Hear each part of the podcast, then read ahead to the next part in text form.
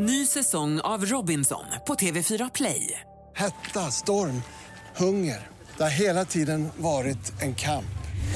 Nu är det blod och tårar. Fan händer just nu. Det. är Detta är inte okej. Robinson 2024, nu fucking kör vi! Streama söndag på TV4 Play.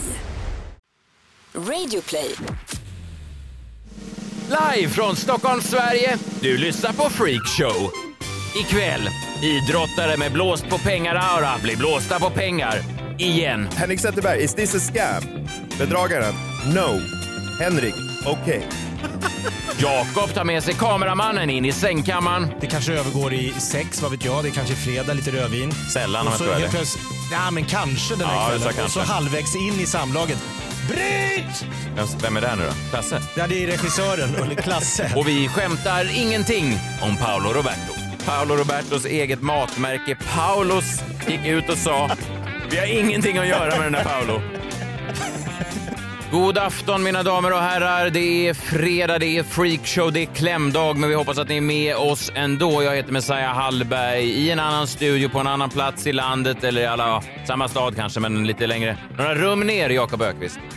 God kväll Sverige, god kväll Messiah Hallberg. Eh, allt är lugnt med, med dig? Ja, börjar lite, lite, lite lätt eh, tröttna på det här, vad heter det, coronaviruset. Just det. Ja, nej, men det tror jag inte du är ensam om. Eh, var det din eh, spaning för dagen? Det är min... det är ingen favorit. Nej, det är inte för mig heller. Verkligen inte. Nej. Fy fan.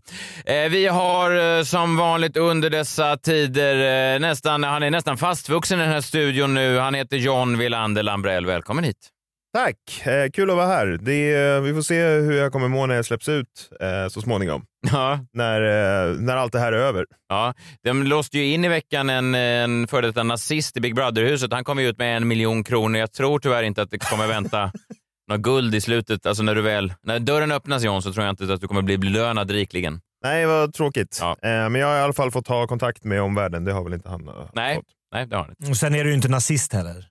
Nej, inte, inte, inte innan jag gick in. Jag vet inte, vi får se när jag kommer ut. Var det en Jag omvänd känner- Big Brother? Ja, men jag ser hur samhället kanske har förändrats när jag kommer ut. Att vi tatuerar på det i studion är motsats Ja, till vad TV4. Jag kanske kommer ut med extrema åsikter. Oklart varför jag skulle göra det, men kanske. John lämnar till stöveltramp. Otroligt. Jag tänkte bara snabbt, jag lyssnade på den senaste söndagsintervjun. När ni lyssnar på den i P1, det är då eh, Martin Wiklin, väldigt duktig journalist som har den. Han hummar mycket. Mm. Han, eh, ja, precis så ja, bra Jakob. Eh, Du illustrerade. Han är väl håsad som typ Sveriges bästa intervjuare. Ja, eh, precis. Han är ju väldigt duktig tycker jag. Eh, men eh, precis som i alla intervjuer så hittar man ju till slut en... Alltså man hittar deras sätt att... In, alltså man, man kan hitta ett mönster eh, som man då kan i slutändan antingen störa sig på eller älska. Det finns ju gränser för hur länge man kan älska en intervjuare, tänker jag. Men, men så är det väl med alla. Har du kommit över Martin Wiklin-älskandet? Ja, det var ganska mycket hummande just i den här eh, söndagsintervjun som Okej. gick nu förra veckan. Och Då tänkte jag att ni skulle få gissa lite grann vem det var som var intervjuad eh, denna vecka. Ah, Ja. Spännande. Okej, det är lite som en eh, liten lek då. Okej. Eh, Vem börjar då sin intervju med att citera en strof av Kristina Lugn att livet är ett långt sorgearbete? Mm. Mm. Sen, eh, här är några ytterligare citat. Personen säger, jag har svårt att se att jag kommer leva ett helt liv om jag verkligen kommer orka det. Oj. Ja. Jag har funderat på om jag ska leva eller inte leva. Gud vad mörkt. Ja, och sen avslutningsvis, jag tror inte att jag någonsin kan bli älskad på riktigt. Wow. Ja, det, det är väldigt tungt. Eh, är det då ett, det här är alternativ ett, är det författaren och artisten Ulf Lundell som nu är aktuell med en ny platta om hur han precis har förlorat körkortet efter en rattfylleskandal? Just det, det gjorde han. Eh, ja, okej. Är det ja. alternativ två, är det artisten Joakim Tåström som är aktuell med en ny platta om den eviga jakten på lyckan och att försöka hitta sin nya mansroll som han också kan känna sig bekväm med? Mm, mm. Thåström Ja, det är mörkt. Ja. Ja. Eller är det alternativ tre, artisten Joakim Lamotte som är aktuell med en ny platta om det hårda livet som undergroundjournalist och näthat. En ny platta alltså. Ah, Kanske inte ingen platta direkt, men han, skulle, han, han har blivit intervjuad i söndagsintervjun i alla fall. Ja, men han känns ju ändå som att så här, han tror att han kan bli älskad. Så jag tror Thåström. Får man slänga in ett eget namn? Jag tror inte på någon av Torsten Flink. Oh, det var en bra gissning. Det var en bra gissning. Du, Han var inte med jag tänker att han citerar Kristina Lugn där, kan jag tänka mig att det skulle Flink gärna göra. Ja, precis. Det var nära, Jakob. Men eh, tyvärr, ni har fel allihop. Ni skulle såklart ha gissat på det femte alternativet då, om Torsten Flink var det fjärde. Eh, Rätt svar, rätt svar är eh, då, ganska oväntat, sociala medier-drottningen och eh, bloggentreprenören Isabella Löwengrip. Ja. ja. Wow, den... Jag är så såg dålig på de här komma. gissnings... Man såg inte den komma, eh, alltså redan bara sekunder in då, när intervjun inleds och Isabella Löwengrip, the artist formerly known as Blondinbella, reciterar då en strof av Kristina Lugn så känner man att det här är en ganska en ganska omskakande timme, alltså i alla fall omskakande i det syftet att, man, eh, att det förändrar då för evigt bilden av Löwengrip tycker jag. Ja, det är ju långt ifrån dagens outfit. Det, det är enormt ja. Vi, vi lyssnar lite grann och eh, jag eh, rekommenderar alla att gå in och lyssna. Det är en väldigt eh, väl spenderad timme, söndagsintervjun med eh, Löwengrip. Det här är P1, Sveriges Radio.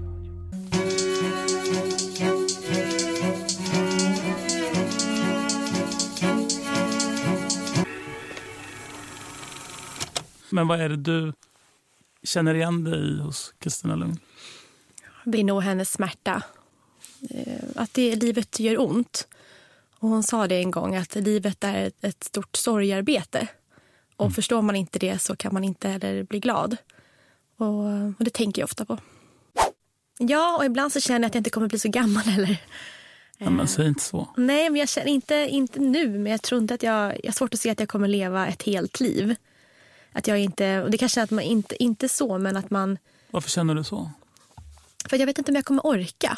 Och stundtals i mitt liv så har det blivit väldigt mörkt och jag har funderat på om jag ens ska leva eller inte. När har det varit så? Den tanken har nog funnits ganska regelbundet som kommer då och då. Ehm, Du tror inte att du kan bli älskad på riktigt? Jag vet, barnen känner ju en villkorslös kärlek till mig som mamma. Ehm, men ehm, nej. Nej, men det är så Ja, gud, eh, oerhört, men jag blir deprimerad. avgrundsdjup. eh, Så till och med Wiklin då som ändå söker mörkret säger nej, säg inte så. Flera gånger gör han det, att han är så, nej, nej, inte dit.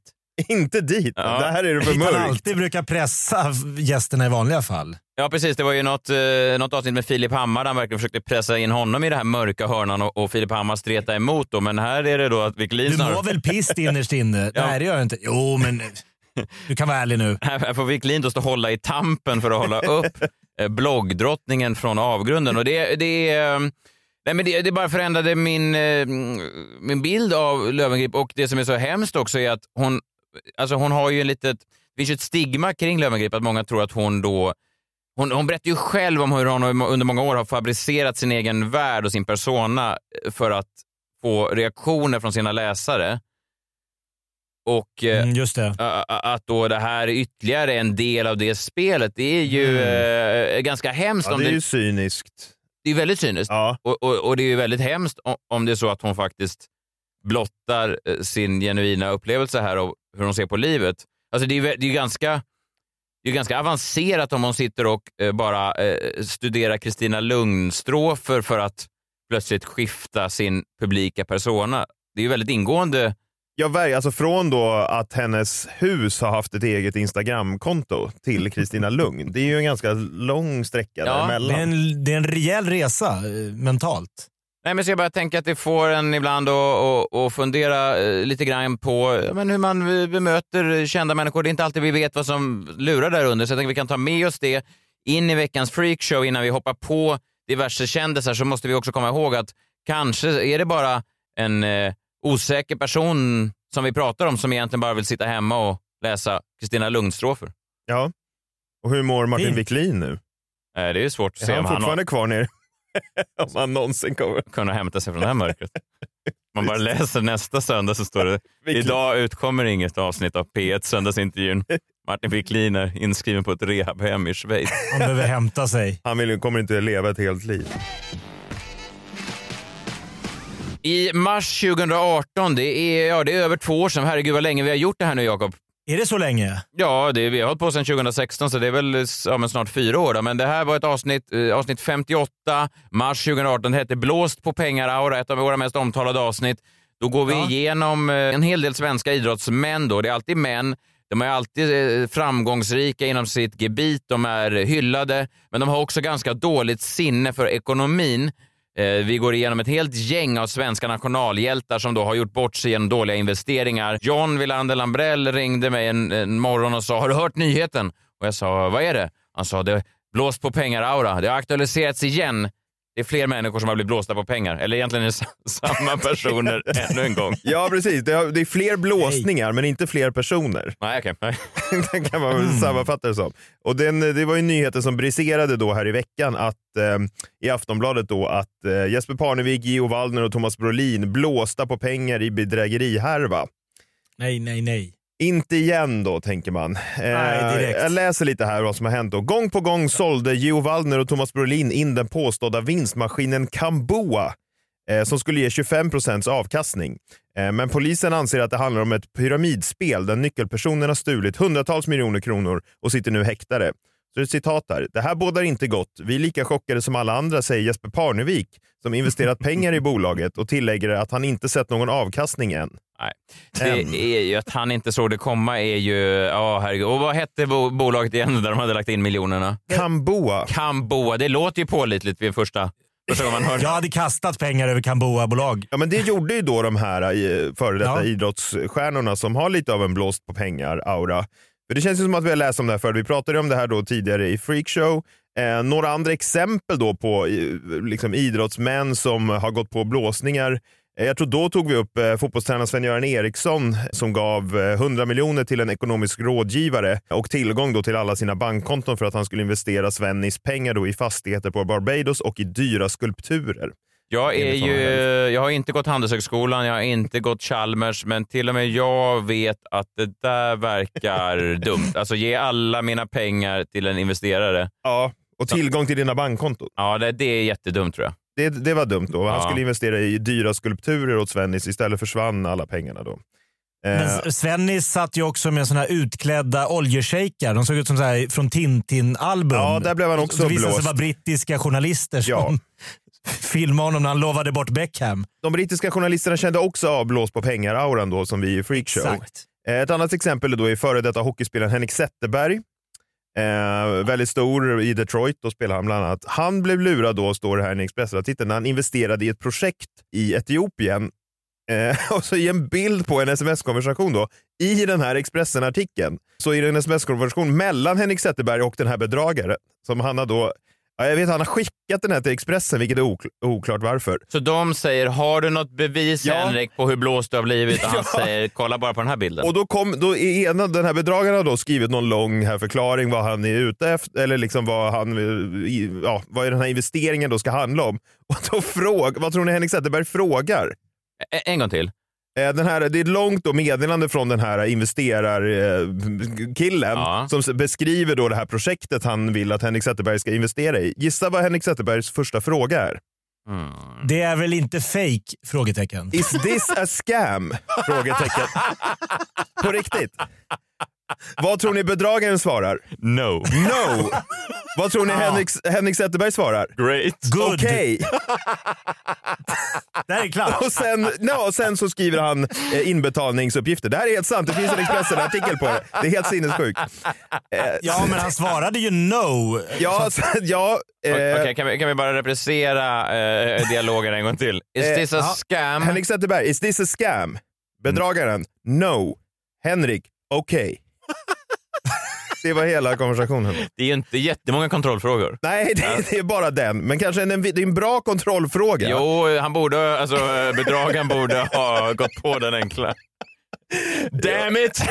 Yeah, yeah, it's a Ja, scam. Ja, Got De me. är så luriga. De vet exakt hur de ska ja, de snärja är en. oerhört skickliga de här bedragarna. Man Eh, anar ju ja, ingenting i och med att de är så otroligt tydliga med att det inte... han sa no. Ja, det sa Nej, så det, är, det, här, det finns ju någonting i det här då. Och eh, Jesper, i det här eh, aktuella exemplet då, så eh, Jesper Parnevik, vi pratade lite om det. Messiah, du spelade upp en intervju, kommer jag ihåg, i det här avsnittet med Jesper Parnevik där eh, han investerade i en utomjording som skulle ge honom magiska krafter. Kommer du ihåg det? Men visst har det varit folk som har blåst mig. Jag kommer ihåg till exempel, jag vet inte hur jag träffade de här människorna, men vi var och spelade en tävling på Hawaii en gång till exempel. Och du var ute och sprang uppe på en bergstopp. Och helt plötsligt står en snubbe där som börjar snacka med mig om energierna på Hawaii och hela, ja, han drog någon lång, hela, det var typ om aliens och hela, han drog hela paketet. Så jag tyckte, åh det här var intressant. Han kanske är en typ någon utomjording här som kan lära mig någonting då. Så jag tog med, han följde med mig hem på rummet. Alltså rakt från löpningen, bara så ja, men häng med mig hem på rummet. Och där ligger Mia liksom, eh, vilar och dyker in med den här snubben som ska ge mig någon konstig jävla hawaiiansk eh, utomjordisk massage av något slag. Och sen vart jag ju trea i den tävlingen sen. Så jag sa, fan, du måste följa med på nästa tävling. Och eh, så vann jag ju den tävlingen nästa. Ja, du vet hur jag ska fortsätta så här nu. Så, ja, jag tar ju typ, det var någon sån här löjlig som en miljon i veckan skulle han ha betalt för det här då. Och jag vart ju så här, shit, tänk om det är på riktigt här nu. Så jag, jag kanske bara tappar. Och det, de, de kör ju lite den där hjärntvätten att man klarar sig inte utan dem sen. Och nu har ju Jesper Parnevik i- igång med investeringen igen då. I det här fallet, och faktum är att om man googlar på Jesper Parnevik plus blås på pengar så får man 3224 träffar på Google. Då. Ja, men och det, Det är kan, trending. ja, och det kan aldrig vara så bra tänker jag. Nej, det är ju sällan bra. Alltså, Nej. det är verkligen inte.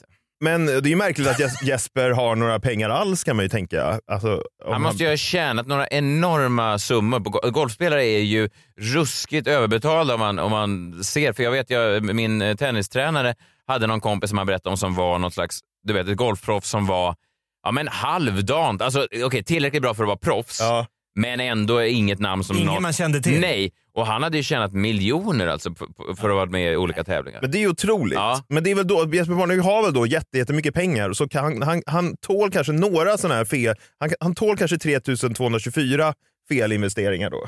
Gud vad skönt, jag tål eh, en. Ja, ja men ens det. Ja. Sen är livet över. Ja, exakt. Eh, men det jag ändå skulle vilja göra nu, och att vi, eller att vi skulle kunna göra, det är att vi kanske ska sätta upp en ny investeringsstrategi åt Jesper Parnevik. Ja, men det låter bra. Så att liksom han kan, ja, så att Några tumregler. han klarar uppenbarligen några tusen felinvesteringar, men pengarna tar väl slut någon gång. Eh, För jag ser ju en hel del varningstecken i den här historien om det här företaget Kamboa som han nu nyligen har investerat i. Eh, så vi kanske kan peka på de exemplen och varningstecknen eh, och sätta upp några nya regler för Jespers eh, investeringar i framtiden.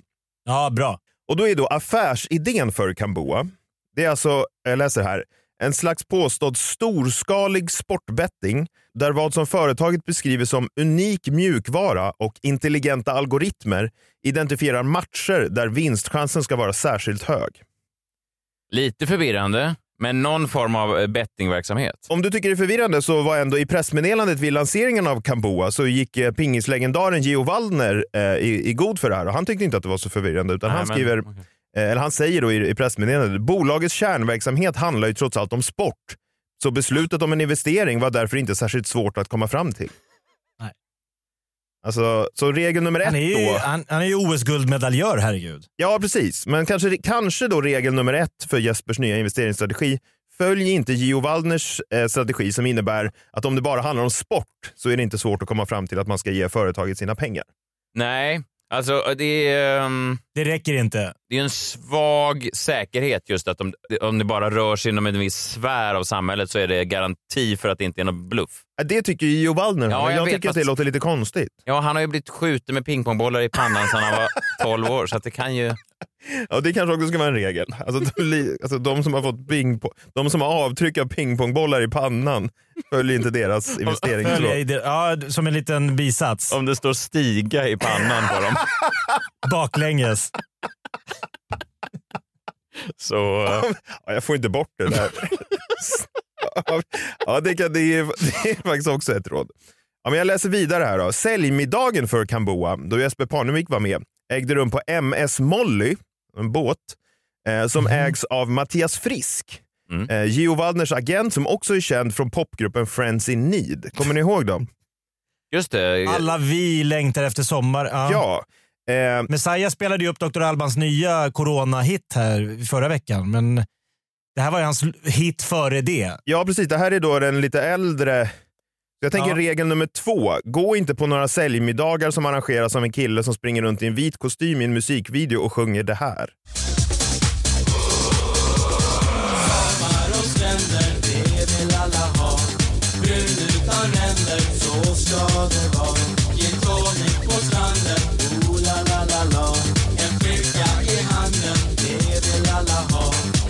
Gin tonic i sanden. Sommar och stränder, det vill alla ha. Brun utan ränder, så ska det vara. Mm. Eh, gin tonic på stranden, oh la la la la. En flicka i handen, det vill alla ha. Det vill alla ha. Ja, man ska ha då flickan i handen då. Eh, Och då var alltså Mattias Frisk, eller fri, Flink. Frisk. Flink, Mattias Flink är eh, känd för något helt annat. Ah, okej. Han ska man inte heller ta investeringstips från. Nej, bra. Ja, nej, men så kanske det ska vara en regel då också. Eh, men som jag sa, Thomas Brolin har ju också investerat i Kamboa. Och han har också ett citat med i det här pressmeddelandet. Det lyder så här. Eh, jag fick en väldigt öppen genomlysning av både företaget Kamboa och verksamheten. Och det gick snabbt för mig att begripa den smarta affärsidén och också välja att själv placera i produkten. Ja, så investeringsregel nummer tre då. Om Thomas Brolin säger att han snabbt begriper en affärsidé så kanske man ska dra öronen åt sig. Ja, ja, verkligen. Det är ju, eh, han hade ju dammsugarmunstycket i och för sig som blev någon slags succé. Ja, men den är lättare. Den, den tänker jag, det är en lättare, lättare affärsidé att begripa. Ja, den är inte så svår. Damm på golv, munstycke på, damm försvinna. Ja, men det är väl kanske att affärsidén med en hel dammsugare var kanske för svår att begripa för Thomas Brolin. Men bara dammsugarmunstyckena var enklare. Supertydligt. Ja, men nu var ju inte, vi var ju inte med på den här säljpitchen så att eh, vi vet ju inte hur de presenterade den här idén. Förutom att det var 25% avkastning i garanti. 25 procents avkastning och sen kanske då namnet döljer eh, eh, en av anledningarna till att de investerar. För jag läser vidare i artikeln här.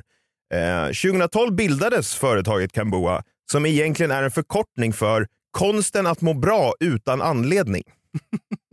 alltså Kamboa, Mm. konsten att må bra utan anledning. Ja, precis. Så det, det är sant, det är det det står för. Eh, Så sista investeringsregeln till Jesper Parnevik då. Investera inte i bolag vars företagsnamn låter som att de säljer nätdrogen Spice. så kanske om, man, om Jesper Parnevik håller sig till de här reglerna i sin nya investeringsstrategi så kanske han inte behöver förlora så mycket pengar. Även om han verkar ha mycket. Jättebra. Jag ska skriva ner dem själv. ja, vad bra. Vi kan alla följa den strategin.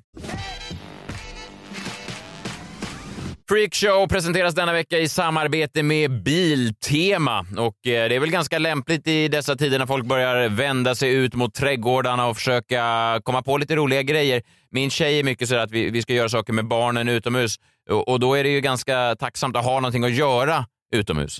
Till exempel studsmattor, tält, utelek, picknickssaker, fritidsutrustning, grillar och cyklar. Det tycker jag hör till familjen. Ja, eh, just picknicksaker kan jag inte skriva under på. Jag hatar picknick. Men resten av grejerna tycker jag är kanon. Och allt det där kan man ju hitta på Biltema. De har dessutom lanserat en ny tjänst. Den heter Köp och hämta. Och I dessa tider är det ganska skönt. Då beställer man sina varor enkelt på hemsidan och sen inom bara två timmar så kan man hämta upp sin beställda vara på ett valfritt varuhus. Vänta lite, vänta lite. Sa du endast inom två timmar? Ja, precis. Från att du har beställt tills att du kan hämta upp? Ja, precis. Ah, jag gillar vad jag hör. Det är otroligt fiffigt såklart. Köp och hämta. Du går in på hemsidan, du klickar hem, två timmar senare plockar upp din vara. Kanske blir det en sån hoppborg om du heter Jakob Ökvist. Eller om du bara lyssnar på Freakshow och vill ha någonting annat så går du in på Biltema.se och väljer det du känner är bäst för dig. Tack för att ni sponsrar Freakshow denna vecka. Ny säsong av Robinson på TV4 Play. Hetta, storm, hunger. Det har hela tiden varit en kamp. Nu är det blod och tårar. Fan händer just nu. Det. är Detta är inte okej. Robinson 2024, nu fucking kör vi! Streama söndag på TV4 Play. Ett poddtips från Podplay. I fallen jag aldrig glömmer djupdyker Hasse Aro i arbetet bakom några av Sveriges mest uppseendeväckande brottsutredningar. Går vi in med hemlig telefonavlyssning och, och då upplever vi att vi får en total förändring av hans beteende. Vad är det som händer nu? Vem är det som läcker? Och så säger han att jag är kriminell, jag har varit kriminell i hela mitt liv men att mörda ett barn, där går min gräns. Nya säsongen av Fallen jag aldrig glömmer på Podplay. Ja, men vi fortsätter väl lite på den här eh, resan då, att dela ut råd till lyssnaren. Jakob, du sa någonting om att du hade livstips till lyssnaren. Exakt. Och till er, Ja, ja, okej. John och Messiah. Mm. Ja, jag eh, upptäckte häromdagen, vi sänder ju nu samtliga... Förlåt? Det var min klocka här.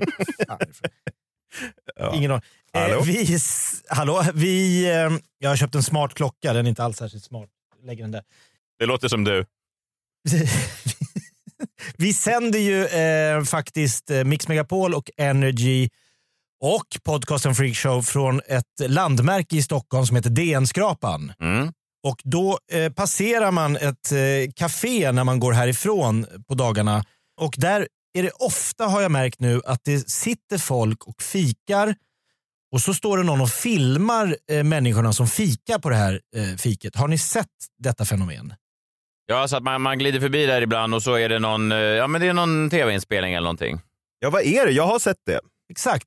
Och jag eh, förundras över att jag fortfarande 2020 när jag ser någon som filmar någon blir så här. Nej men, vad händer det här för spännande? Att den, att den laddningen fortfarande finns kvar trots att alla egentligen idag är sina egna tv-stjärnor då med, med ja, sociala medier och så vidare. Att det finns kvar en speciell laddning så fort man ser en kamera. Man tänker att nu är det någonting på gång. Det här måste vara... Nu jävlar, det här får jag inte missa. Här händer det grejer. Här är intressanta personer. Det är väl lite som att så här, om man kör bil och åker förbi hästar så måste man säga hästar. ja.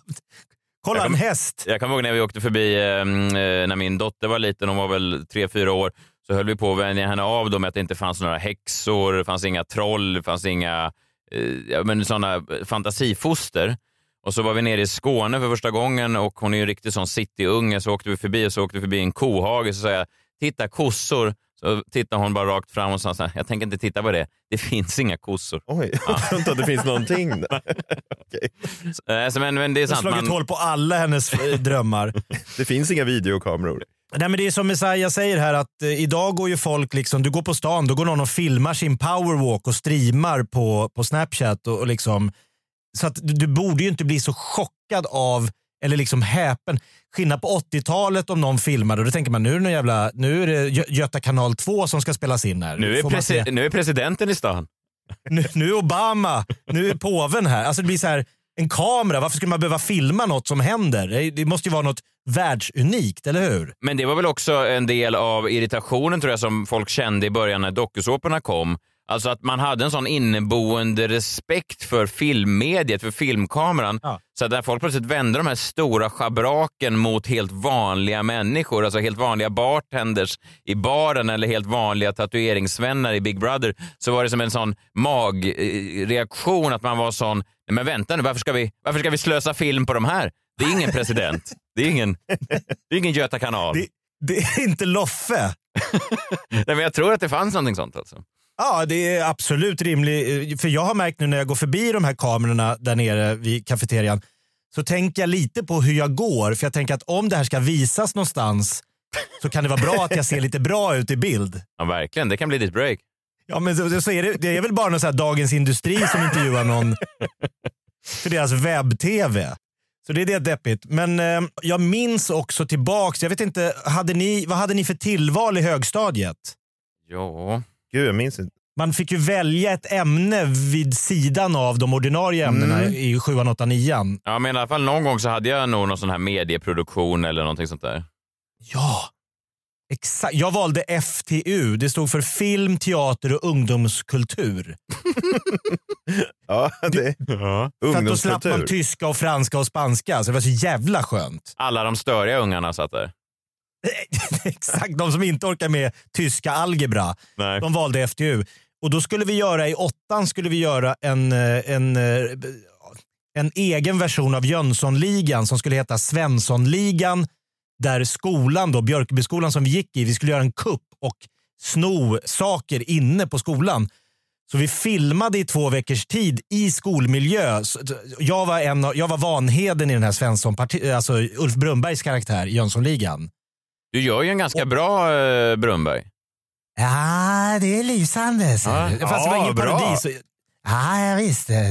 Tycker om brudar och, och bärs. Nej, det är härligt. Jag- Vi skiter Men alltså, jag märkte, jag hade inte fått uppmärksamhet på liksom sju, hela sjuan, halva åttan. Nu var folk jättenyfikna. Det samlades klungor med folk när vi skulle ta våra scener, när vi skulle ta oss in på skolan. Liksom. Mhm. Så kameran hade en magisk liksom, touch som gjorde att, vänta nu, varför är de så jävla intressanta? På den tiden så var kameran en garant för att här kommer importans. Här, här, här finns det något att se. Precis så.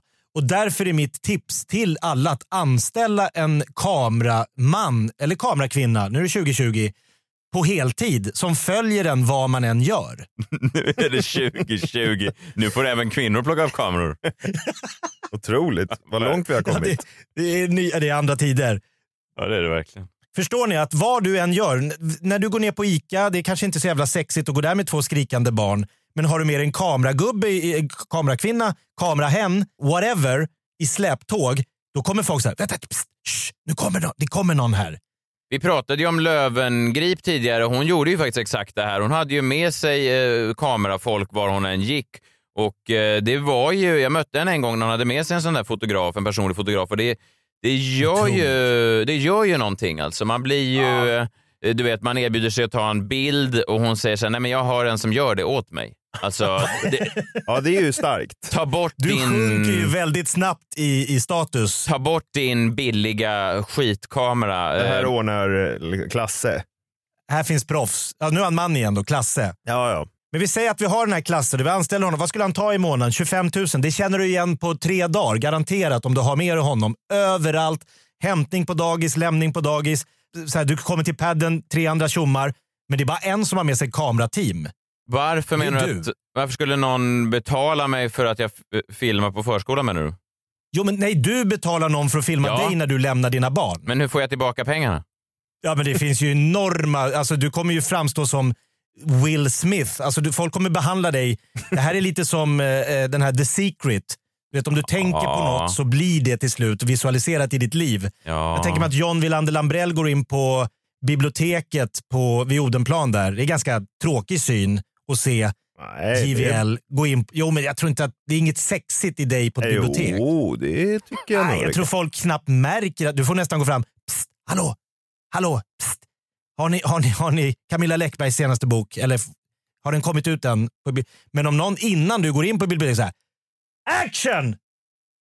Det Ja, ekar där inne. jag förstår att jag är då någon slags Kardashian-figur som ska in Ja, och vad låna fan är det som händer? Senaste. Action! Här kommer JVL liksom. Nu jävlar! Jag har stått i köplats till Läckbergs nya här i sju veckor och nu beger jag mig till biblioteket. Ja. Och så när, när, när, när, när hon bibliotekarien svarar så här, jag vet inte, bryt! Bryt. Jag bryter Ja, då. att, att kameramannen bryter, bryt, vi tar om den, gå fram, Mm. så backar du och tar om hela Han din entré. han är regissör också i... Ja, Mm. skrikandes, gormande. Alltså det Ja, blir jag som gillar jävla det. filmteam. Ja, Visst är det härligt? Ja, det är jättehärligt. Hur, när i det här menar du att de andra på biblioteket plockar fram checkboken? Du ser inte något monetärt i det här än? Nej, ja, alltså, du menar att man sprider en sån är av eh, vikt då? Att folk ger pengar till en? Nej, men att, att jobben kommer liksom att bara blomstra för att det finns, det sprider sig. Om en Baluba-chef får syn på dig så plockar han in dig i en, en av deras produktioner efter... Ja, men det är redan. Vi har en han är redan en tv-stjärna. Det här är ju bara det är ett färdigt koncept. Det, är, det här är ju bara att lägga Mm. Det kan in nog stämma sponsorer. kanske. Om, om eh, vi tänker att Messiah och eh, Kristina eh, har lite fredagsmys. Eh, ni ligger och hånglar. Oj. Det kanske övergår i sex, vad vet jag. Det kanske är fredag, lite rödvin. Sällan om jag så tror det. ja, men kanske den här Ja, så kvällen. kanske. Och så halvvägs in i samlaget. Bryt! Vem, vem är det här nu då? Klasse? Ja, det är regissören, Ulle Klasse. Att han vill ha en Varför omtagning? vill han om...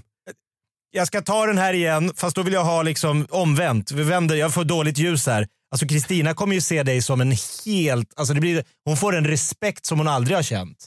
Men har hon inte märkt Klasse då innan under kvällen? alltså dyker han upp precis när... Alltså Messiah ger en signal och så dyker han ut ur garderoben. Ja, men det där gäller, jag tänker på familjen Wahlgren. De har ju lärt sig att leva med de här kameramännen. Bianca Ingrosso sa ju det. De frågade henne, är det jobbigt att ha kameramän? Hon sa, det jobbiga är att inte ha kameramän. Alltså då är livet meningslöst. Allting kommer ju liksom upphöjas också lite som att det blir som att livet blir på riktigt först när du har en kamera. Om ett träd faller i skogen och ingen är där, eh, hör man då att trädet faller? Förstår ni? Det är den liknelsen jag försöker... När kameran är där, så kommer ni leva era liv 100% al dente. En aktuell pastareferens. Al dente? Ja. Det finns andra alltså, liknelser. tuggmotstånd Ja, i livet. Ja. Ja, men jag tror att det här kommer ge ringa på vattnet, det här kommer vara en snöbollseffekt. Ni kommer liksom kunna... Det finns bara... Jag har en liten, liten, liten eh, brasklapp här också eh, som har med just Messiah och Kristinas sexliv att göra. Okej. Där måste man ju då också vara modig nog att stå för att visa allt. För att eh, risken är att man blir så kameraberoende, precis som Bianca sa, att mitt liv är meningslöst utan kamerateam. Man kan ju till slut vara så bekväm med kameran att den åker på i alla lägen. Och då gäller det att man kan stå för det. För att jag låg och scrollade i, i fredags eh, kväll så låg jag i sängen och jag låg och kollade lite på Instagram och så helt plötsligt så dök det upp en, en, en bekant, en vän som tittade på mig med en rödflammig blick. Oj, vad Det var alltså rörligt. Jag, ja, jag tänkte, oj, här, vad, är det som händer här mitt sent på kvällen? Och Alltså då är det, en, en film då eller? Exakt, det Ja. rullar igång. En, du vet, när man, de här filmerna går igång av sig själv. Man behöver ju aldrig trycka play. Nej, precis. Så då pågår det en livestream när jag håller på att somna och den personen, är, det är full fart. Det är Magdalena Graf som tittar mig rakt i ögonen och ser glad och uppjagad ut. Ah, kul. Ja, men så ser jag det är någon till på bild. Man ser från typ halsen ner till naven av vad jag förstår är hennes man som tar henne bakifrån. Ah. och det här dyker upp på Mm. din Instagram? Ja, det- jag- Jag tänker att Magdalena Graf har ju tagit steget in i Wahlgrens värld. Hon har ju också skapat en sån här dokusåpa, förstått att kameran är nyckeln till, till framgång. De har ju en dokusåpa som heter, heter den Systrarna Graf? Ja, jag vet inte. Det, här, det här låter ju som ett konstigt avsnitt av den serien. Alltså, Nej, äh, ja, nej, men jag tror att hon kan inte längre göra någonting utan att det filmas. Då har det inte hänt. ah, Därför så drar hon igång en kamera och ska filma. Av misstag tror jag att hon råkar dra igång då sin Insta-kamera. här, du vet, man är glad, man har druckit lite vin, man hamnar i säng. Det här ska förevigas, annars har det inte hänt. Och så blir det fel, man trycker på fel app. Och så streamar hon ut det här för sina 75 000 följare. ja, det är ju genant kan man ju tycka. Om man, om man, Ja, det får- om man, om, om man, om man tycker sånt är genant. Ja, om det var av misstag så, så är, måste det ju vara jobbigt. Alltså det är jobbigt att lägga ut vad som helst av misstag. Det är det jag inte vet. Jag tror att hon, alltså i och med att hon är kamera, eller man blir kameraberoende, vilket då är bra i vissa sammanhang, men det gäller att stå för det för att hennes man då, bilförsäljaren, står och, och stånkar på bakom. Försäljaren. det var bara en liten... Jaha, han är och, bilförsäljare. hon, och hon vrålar någonting så här, ta mig i svampskogen. Och det är då jag, för min fru börjar titta, vad tittar du på? Hon tror att jag börjar smygkolla porr där sent Ah. på kvällen. Men förlåt, Och det vill man ju inte skylta med. Liksom, vad att sa, man du att, och, vad sa du att hon sa? Ta mig i svampskogen. Mm. Alltså, Eh, det är något rollspel tänker jag. Att hon, Magdalena går och plockar svamp. hmm. Det dyker upp en herre, en orienterare kanske förslagsvis och eh, ja men passa på att ta mig här. Okej, så att det är en riktig, alltså svampskogen är inte omskrivning för någonting? Nej, Att hon, du menar att hon har döpt delar av sig själv till Nej, jag förstod bara inte riktigt. Men jag, jag, har- jag har inte samma relation till Magdalena som du. Så. Nej men svampskog låter ju inte, eller är det en, det låter ju inte som något, ska inte, Nej, det är sant. Nej, okej, nej, jag, så- jag tror att hon målar upp en bild av någon form av eh, naturistupplevelse. Eh, ja, det är ju fint. Det är lite som eh, ja, men, någon Carl Larsson-målning eller någonting. Men, Ja. men sen var det 75... Carl Larsson. ja, en modern sådan. Eller Bauer. Vad heter Ja, han just som det. Snarare Bauer, ja. Mm. Då, det är 75 kommentarer så jag går in och tänker vad skriver folk? Hej eller hurra, vad roligt ni verkar ha. Nej, folk skriver vad gör du? Sluta, lägg, vet du vad du gör? Du spelar in, det går ut. Alltså folk har panik i hennes följe. Det är väl fint ändå kanske att folk vill uppmärksamma henne på det här. Om, Ja, om det nu ja. är att hon la ut eh, mot sin vilja eller ovetande som att, att det gick ut. Ja, men dagen efter eh, så dyker det upp, eh, för de är på ett hotell när det här, den här svampskogsfadäsen händer. Så, eh, hotell Sture, eh, som hon rekommenderar, det är något samarbete, betalt samarbete. Vadå, som om det står betalt samarbete ovanför sådär? Svamp, jag, vet, risotto, jag såg inte riktigt. Nej, men- okej. För jag var ju chockad. Jag, jag har ju aldrig sett något sånt här live. Nej. Eh, men dagen efter ligger en jättefin bild på en eh, scrambled eggs och bacon. Och så står det herregud vilken morgon. Eh, tydligen har någon, någon jävel hackat min iCloud och sen hackat sig in på min Instagram och därefter lagt upp en film som inte var tänkt att nå allmänheten på, i mitt instaflöde. Oj. Så en sån Vilket- jävla otur. Ja, super dubbelotur ju. Vilket jävla jobb Ja. också av hacken då. Att, alltså verkar verkligen inriktad då på, på Målmedveten. Ja, och, och, och, ja, nästan som att den visste att det fanns någonting där som sen då de kunde försöka. Ja, jävlar vilken osis. Nej, men uppf- uppfinningsrik. För först, ja, han hackar iClouden, där hittar han filmen. Vad gör jag med filmen? Jag måste lägga den på hennes Insta. Hur fan får jag tag i hennes lösen? Tillbaka till hackerbordet. Exakt, vad- massa idéer. Svampskog 123. Lösenord. Världens bästa bilförsäljare. Jag har ingen aning om vad hon har för lösen, men han har lyckats med det här. Vilken mardröm, eh, mardröm att drabbas Ah. av. Det är ju, det är ett, ett jävla allvarligt brott. Det är många i USA som har dömts just för att de har hackat iCloud. Ju det här stora eh, nakenbildsläckan som kom för några år sedan. Tur för bilförsäljaren var att hon klippte hans huvud precis vid eh, axlarna. Hmm, så man bara ser en bilförsäljare överkropp. Exakt. Hur ser den Det tänker jag är bra. De känns vältränade. Ja, lite Chris O'Neill. Ja, vältränad alltså. Efter att vi gick live förra veckan så kom ju då den här nyheten om Paolo Robertos eh, sexköp i centrala Stockholm och eh, det är flera som har skrivit till mig och till oss och på våra sociala medier och sådär eh, under veckan att jävlar vad vi längtar till Freakshow på fredag. Alltså då, då får vi höra vilka skämt de kan komma med. Nu jävlar ska Paolo få sina fiskar varma. Jag vet inte om någon skrev exakt fiskar varma, jag vet inte om vi har så gamla, gammal målgrupp. Men, men, Nej, det är inte omöjligt. Nej, eh, men att, alltså, att det fanns en förväntan att nu ska vi ta ära och heder av eh, herr Roberto, denna eh, vidriga sexförbrytare. Blodtörstiga freakshow-lyssnare. Ja, visst. Och, och då vill jag redan nu be om ursäkt. Jag är ledsen om vi gör någon besviken, men det kommer inte bli några skämt om Paolo Roberto. Eh, för det första... Har inte alla skämt om Paolo Roberto, pesto och pasta redan dragits men, på nätet? Ja, men det är ju det jag tänkte liksom komma till. Att för det första har det gått en vecka sedan det här nu. Skämten är ju redan klara. Gud vad mycket, vad mycket dåliga skämt man har läst. Alltså, människor som aldrig har lyckats med ett skämt i hela sina liv har ändå gett sig på. Alltså, de har känt att nu är det fritt fram här. Nu kan jag dra roliga konnotationer här mellan pasta och Italien och Paul. Alltså det har varit, det har varit en jävla motorväg. Har du sett något skämt med, som innehåller torskpaket? Jag har sett jättemånga eh, torskpaketsskämt. Ja. Och eh, jag kan inte säga att jag har uppskattat särskilt många av skämten. Alltså, så här då. Det är ju en sorglig situation såklart, alltså på, på alla sätt. Det finns ju bara egentligen offer. Ja, det finns ju då förövaren Paolo, men det finns ju då offer för, för sexköpet och kring all sexhandel som pågår, vilket är en sån jävla märklig skuggvärld i Stockholm som man själv aldrig har en aning om att den existerar, men den verkar ju ändå vara väldigt vanligt förekommande om man då följer till exempel han Simon Häggström, den här polisen som jobbar mycket med det här. Ja, en rättskaffens man. Ja men verkligen. Så att egentligen det enda man kan säga är ju, eh, men följ Simon Häggström, att Simon Hagström på eh, Instagram. Gå in på talita.se. Det är då en organisation som hjälper kvinnor ut i prostitution och människohandel.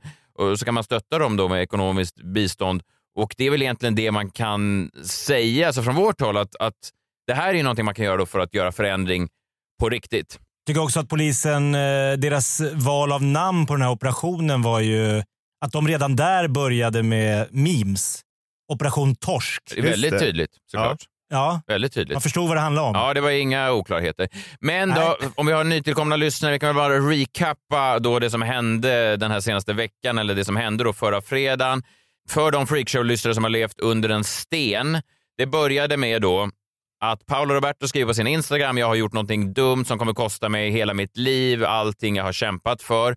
Sen några timmar senare så hade Jenny Strömstedt fått tag i honom. Då genomförde han en intervju i TV4 som lät så här. Vad var det som hände? Jag har köpt, jag har ju köpt sex. Just det, han har köpt sex va? Som att han har råkat gå mot röd gubbe eller råkat lämna tillbaka hyrovideokassetten utan att spola tillbaka den. Han har köpt sex va? Han har köpt sex.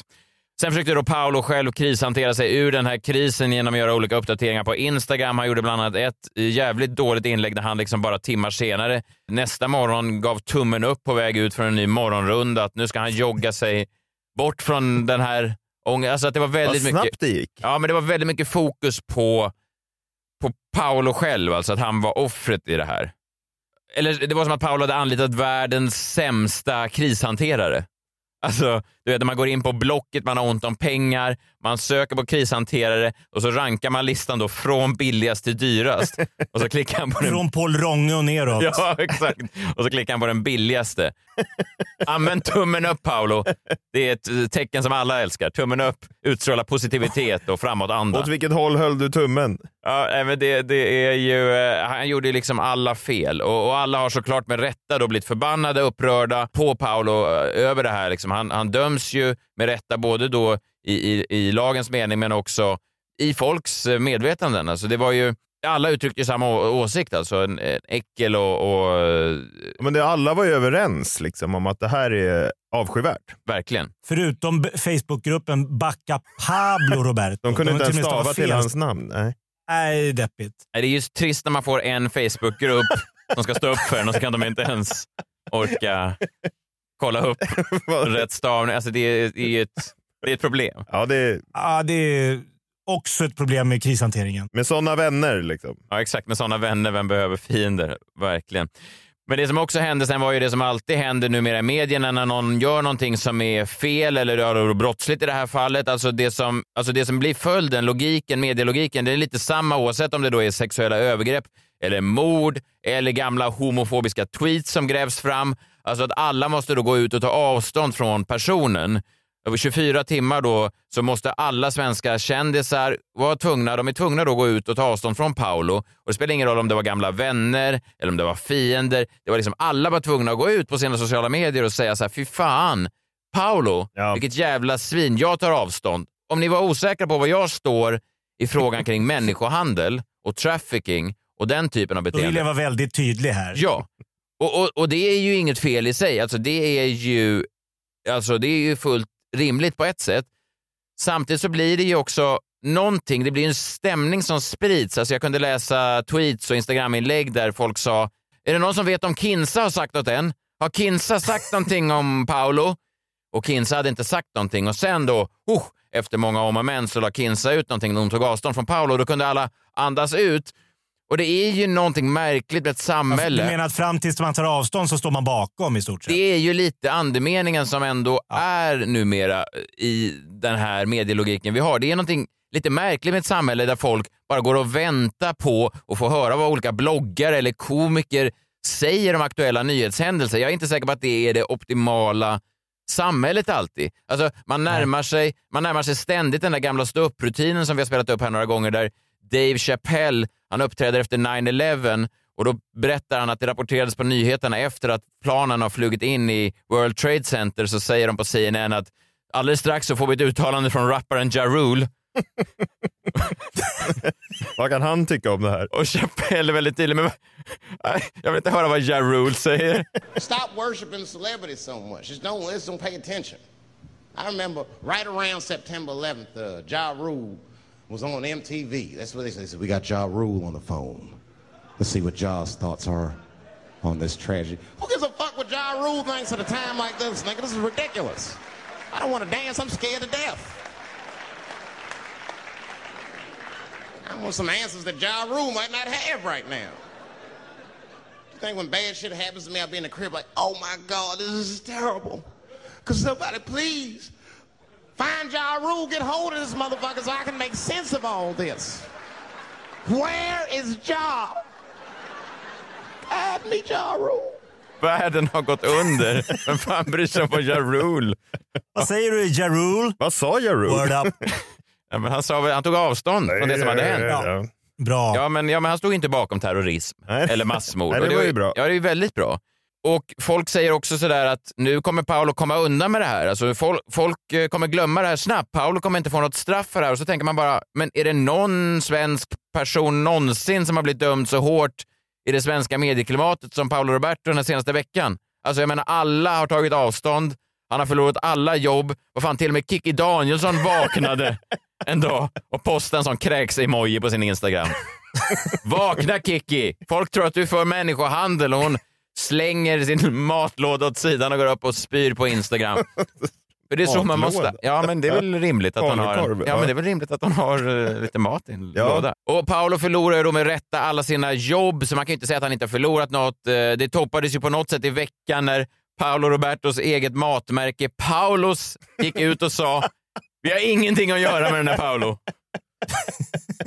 Men vilka är det fler på, på Paulos eh, matmärke Paulos?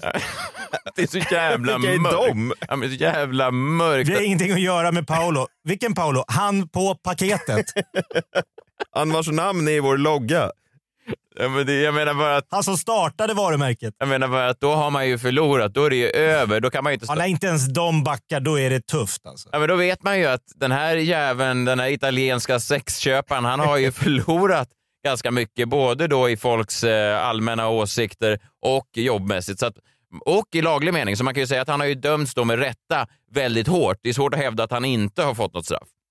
Jag såg att prins Carl Philip och eh, prinsessan Sofia hade sparkat honom från deras stiftelse med citat “Hans agerande går inte i linje med våran stiftelses värdegrund”. Nej, och det Nej. gör det ju verkligen inte. Alltså, Nej, jag har inte läst deras värdegrund, men troligtvis står ju inte någon inom parentes. Vi, vi tror på människohandels kraft. En gång, ingen gång. det står inte nej. Nej, det vore ju högst osmakligt. Ja, och lite uppfriskande. Jo, fast osmakligt Ja, absolut. Ja. Men oväntat. Oväntat Ja. är ett bättre ord i, i kungens och prinsens dyslexifond. Om de försöker motarbeta läs och skrivsvårigheter. Var det Och de som startade den här Backa Pablo? Nej. Nej, jag tror, inte att det, jag tror inte att det var det. Men då så blir det precis som i metoo ett väldigt personfokus som såklart fyller sin funktion, men ofta i längden blir lite enkelspårigt. Alltså, ja, vi måste peka ut förövarna, men sen då? Lyft blicken. Ja, fördöm Paolo, den här jäkla sexbrottslingen från Sicilien.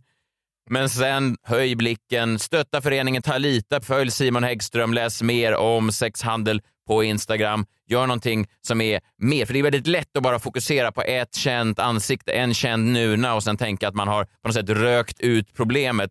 Så eh, är det ju inte riktigt det fungerar med djupgående strukturella problem. Så därför blir det inga skämt om Paolo i Freakshow. Uh, Bra. ja, eller, eller vänta, jag kan bjuda på, okej, jag kan bjuda på ett, eller det är inget skämt. Okej, men det, eller det, det är mer... Ja, nu har ju folk krävt Ja, jag vet. någonting ja, tror exakt, jag. exakt. Det här är mer en diss då, av Paolo. Ja, Okej. Alltså, det är mer att jag slår honom där det gör som mest ont för honom. Aha. Ja, Alltså att kalla honom kvinnohatare eller något sånt där, det tror jag bara han bär med den äran. Alltså det tror jag inte fäster alls på honom. Nej.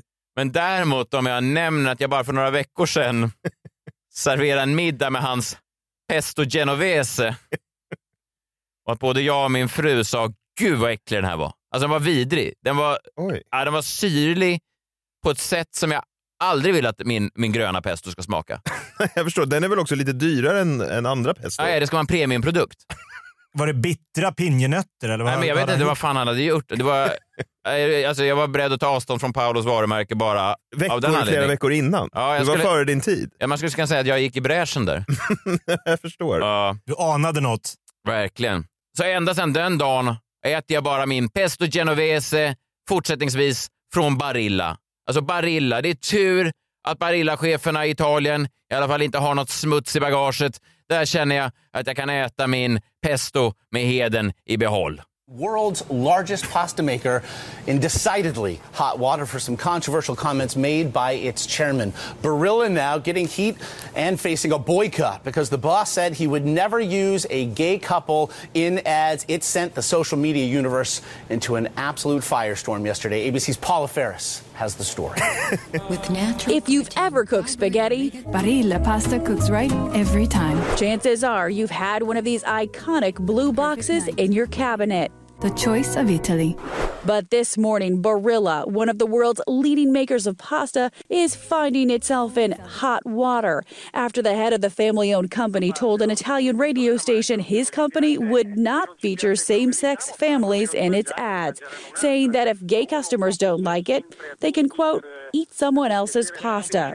Guido Barilla says the backbone of his 136 year old brand is its family image, which he defined as a husband, wife, and children. Within hours, anger on social media reached a boiling point. Model Chrissy Teigen, the wife of singer John Legend, tweeted, Yikes, bye bye, me using Barilla. And this morning, a Twitter hashtag for a boycott is trending worldwide. For Good Morning America, Paula Ferris, ABC News, New York. Many are eager to see what is going to happen with the bottom line Uh, with when, all this. when this when this hit social media yesterday, When- it lit up. It broke Twitter, and rightfully so. All right. Fan också!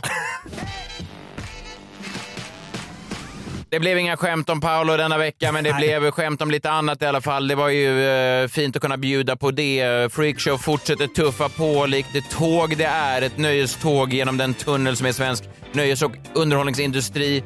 Vi är tillbaka nästa vecka. Hoppas ni har en fin vecka. Tills dess, vi hörs. Ha en trevlig helg nu. Hej, hej! Hej då! Bryt! Har du filmat det där nu? Ja, ja, kamera, Klasse är här. Vi kommer över. Hej då. Hej. Hej.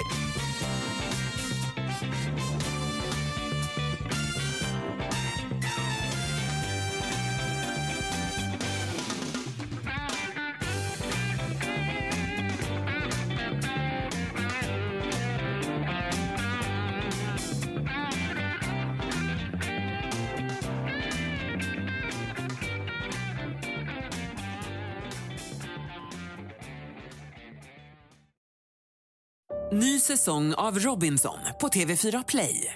Hetta, storm, hunger. Det har hela tiden varit en kamp. Nu är det blod och tårar. Fan händer just nu. Det. är Detta är inte okej. Robinson 2024, nu fucking kör vi! Streama söndag på TV4 Play.